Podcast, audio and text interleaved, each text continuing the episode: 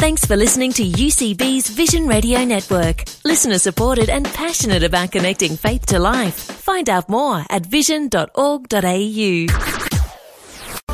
Saturday's Top 5. And we are celebrating National Tree Day tomorrow, Neil Johnson. How National about that? Tree Day. I that know. makes me so excited. You know, thinking back to my school days. Do you remember they used to have Arbor Day? Or is that even before your school time? No, well, yeah, it is. But I remember it was called Arbor Day because uh, the band, what was that New Zealand band? Um, that uh, they were kids kids band. I don't know what they were. They used to talk about Arbor Day too. There you go. Well, there you go. What, what were they called? The um, the somethings. The Arbors? Could have been. I don't know. The tree, the tree Can't tops. Anyway, Arbor Day. It's a National Tree Day, and it's like a day where we kind of celebrate and throw parties for trees. Apparently, And trees appreciate it. yes. Anyway, uh, so we, in what better way, what other fashion could we celebrate uh, National Tree Day tomorrow by looking at the five most interesting facts we can find about trees? Let's do it. 5. Number five is that, uh, and this one is a bit scary because you wouldn't want to actually utilize this tree for anything positive. It's uh, the manchineel tree. It's a native to Florida, and it's actually considered the most poisonous tree in the world. It, uh, it causes painful blisters if you stand under it during rain, blinds you in the if the smoke from its burned wood touches your eyes, can poison water with its leaves, and will cause death if you eat its fruits. Sounds like a pretty amazing tree.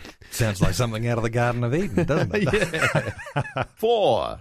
Number four, here's one that you can actually test in your own backyard.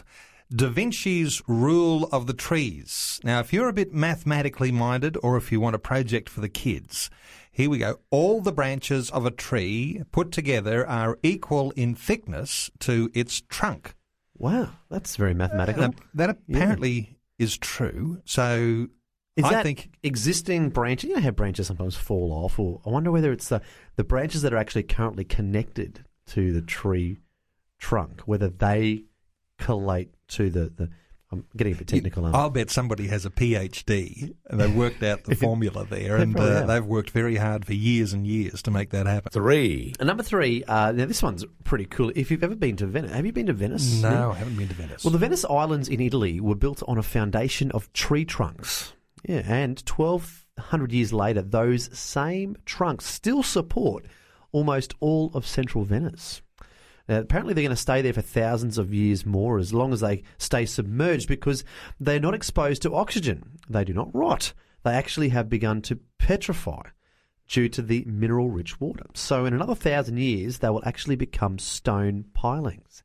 How cool is that? That's great. They actually turned to stone. 2.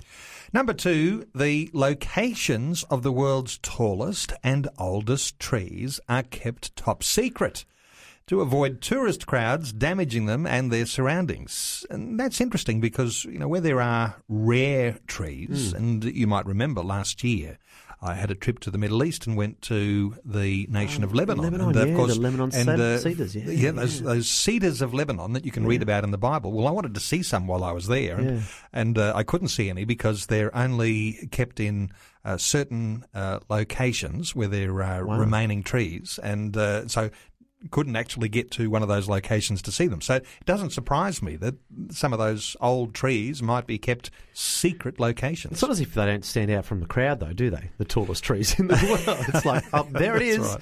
Yeah, not so top secret. Saturday's Top 5. Number 1. And the number one uh, interesting fact about trees, in celebration of National Tree Day tomorrow, right across the country, there is actually an entire forest, thousands and thousands of years old, in Utah, in the United States, made up of one single tree with one massive underground root system called a, a quaking aspen. Neil. Hang on, you're saying that one tree is a forest. Yeah, well, oh, but that's that's what I'm saying. Well, that's what this. and it- it's also the heaviest known organism. So I guess yeah, in terms of one root system, and probably in many things that pop out of the ground, um, it weighs. Get this at over six million kilograms. Saturday's Top 5. Couple of interesting facts there about tree as we celebrate National Tree Day Well, when it is National Tree Day, it is useful for us to reflect on these things. and, uh, you know, we've had a mathematical lesson there Yeah, as well. Struggling. I mean, the question to be asked though, Neil, is actually, do we need trees? Well, don't we need trees to create oxygen from Yeah, carbon yeah, dioxide? Well, that that is true, except where a university in Columbia, actually, it's the Columbian University, has developed an artificial tree that passively soaks up carbon dioxide from the air using leaves that are 1,000 times more efficient than true leaves that use photosynthesis. So, technically, we probably don't. Trouble is, the air tastes a little plastic. Like what you've just heard? There's more great podcasts, or you can listen to us live at vision.org.au. And remember, Vision is listener supported. Your donation of any amount will help us continue connecting faith to life. Learn more or donate today at vision.org.au.